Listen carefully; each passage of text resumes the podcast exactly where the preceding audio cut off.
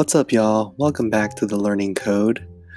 This is your co host, Henry, and on this episode, I would like to focus in on one of our six central themes to help you, which is build and strengthen your learning team using effective help seeking practices.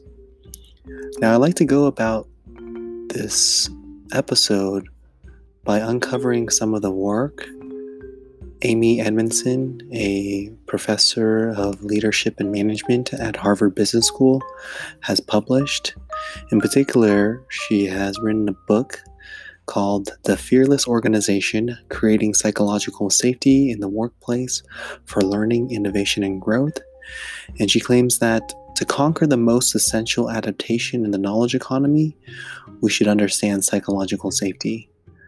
Now, as students, I felt after reading some of her writing um, that this is relevant for us.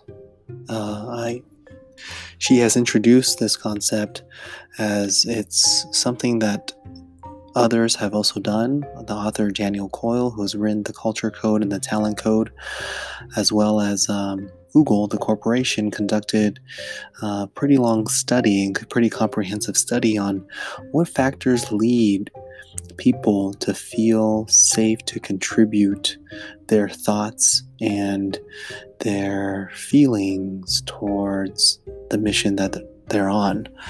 And uh, to Google and many other researchers' surprise, the original hypothesis on what would create uh, this kind of safe environment for people to be able to input their original and authentic thoughts uh, was not what they had originally planned. So, for example, Google had thought perhaps status, pay, um, perhaps the living area, how much income you have, uh, your credentials, your qualifications. Those are the key determining factors. But through the study, we found that it really has to do with this idea of psychological safety. Um, so, as individuals, we all take interpersonal risks, right? Uh, we nearly want to, you know, seek uh, to avoid like looking stupid, right? We, we all want to look smart, and capable, and helpful in the eyes of others. Uh, and at some point, probably during our elementary school education, we start to recognize that what others think of us matters, right? And they learn to lower the risk of rejection um, at that young age. And as we become older, we actually become pretty good at that. And we do it without a conscious thought right? We don't want to look in ignorant. We don't want to ask questions. We don't want to look incompetent. Uh, we don't want to admit mistakes or weaknesses. We don't want to be called disruptive. We don't want to make suggestions. Uh, while it might be acceptable at a social event to privilege looking good over making a difference, um, this at work, this tendency can lead to significant problems ranging from thwarting innovation to poor service to the extreme, the loss of human life. So, in Amy's work, she has written that airplanes have crashed, financial institutions have fallen, and hospital patients have died unnecessarily because individuals were, for reasons having to do with the climate in which they worked, afraid to speak up. But fortunately, this doesn't have to happen. The Learning Code is here to empower students so that their voices are heard not only through the work that we're doing, but by showing them ways on helping them communicate with faculty, staff, administrators, and their own peers.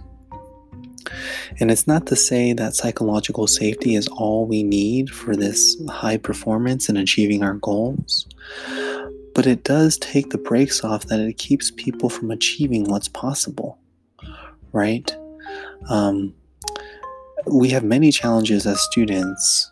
This is not new to us, but how can we as people manage our interpersonal risks at school consciously or not and inhibit the open sharing of ideas, questions, and concerns, right? When people don't speak up, the, the classroom's ability to innovate and grow is threatened. Psychological safety describes a climate where people feel safe enough to take interpersonal risks by speaking up and sharing concerns, questions, or ideas. There are leaders of teams, departments, branches, whole sectors of people who work um, within companies play an important role in shaping psychological safety.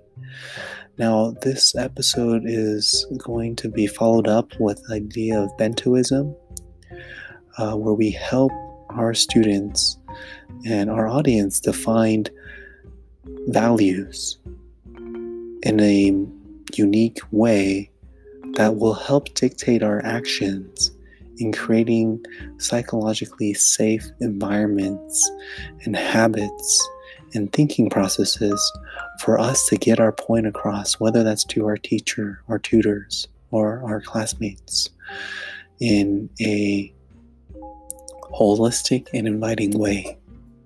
So, stay tuned for the next episode on bentoism. See ya.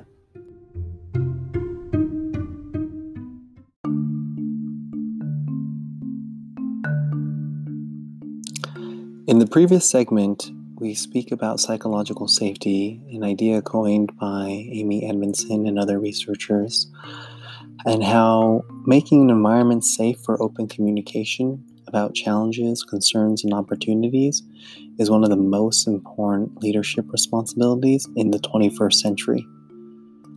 Uh, I'd like to connect this with bentoism, but before I get to that, I can't help but think about an idea called empathy. Now, some of you may know what this word means, and some of you may not.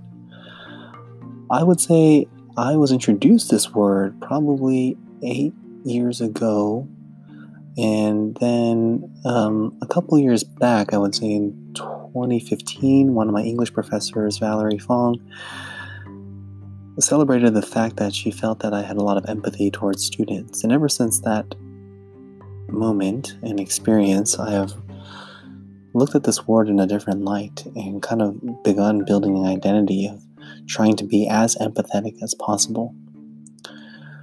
My feeling is that real empathy isn't so much that I know how someone else feels, it's in fact that I don't know how someone else might feel and someone else and how someone may feel.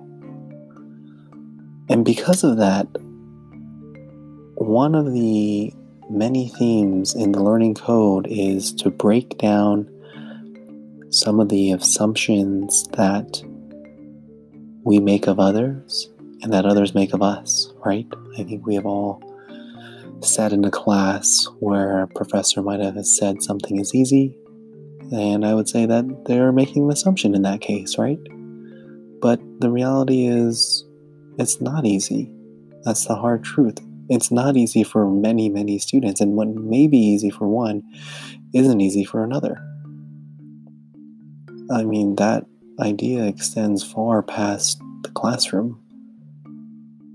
So, empathy is a word I'd like to introduce to you all, or reintroduce and bring back into your minds when we are thinking about how to create safe environments for collaboration and engagement, empathy and psychological safety go hand in hand. Um, so, on the next episode, we'll get into bentoism and how we can use bentoism to help develop our values, which ultimately will reframe the way we work with people and think about ourselves and our future. Thank you.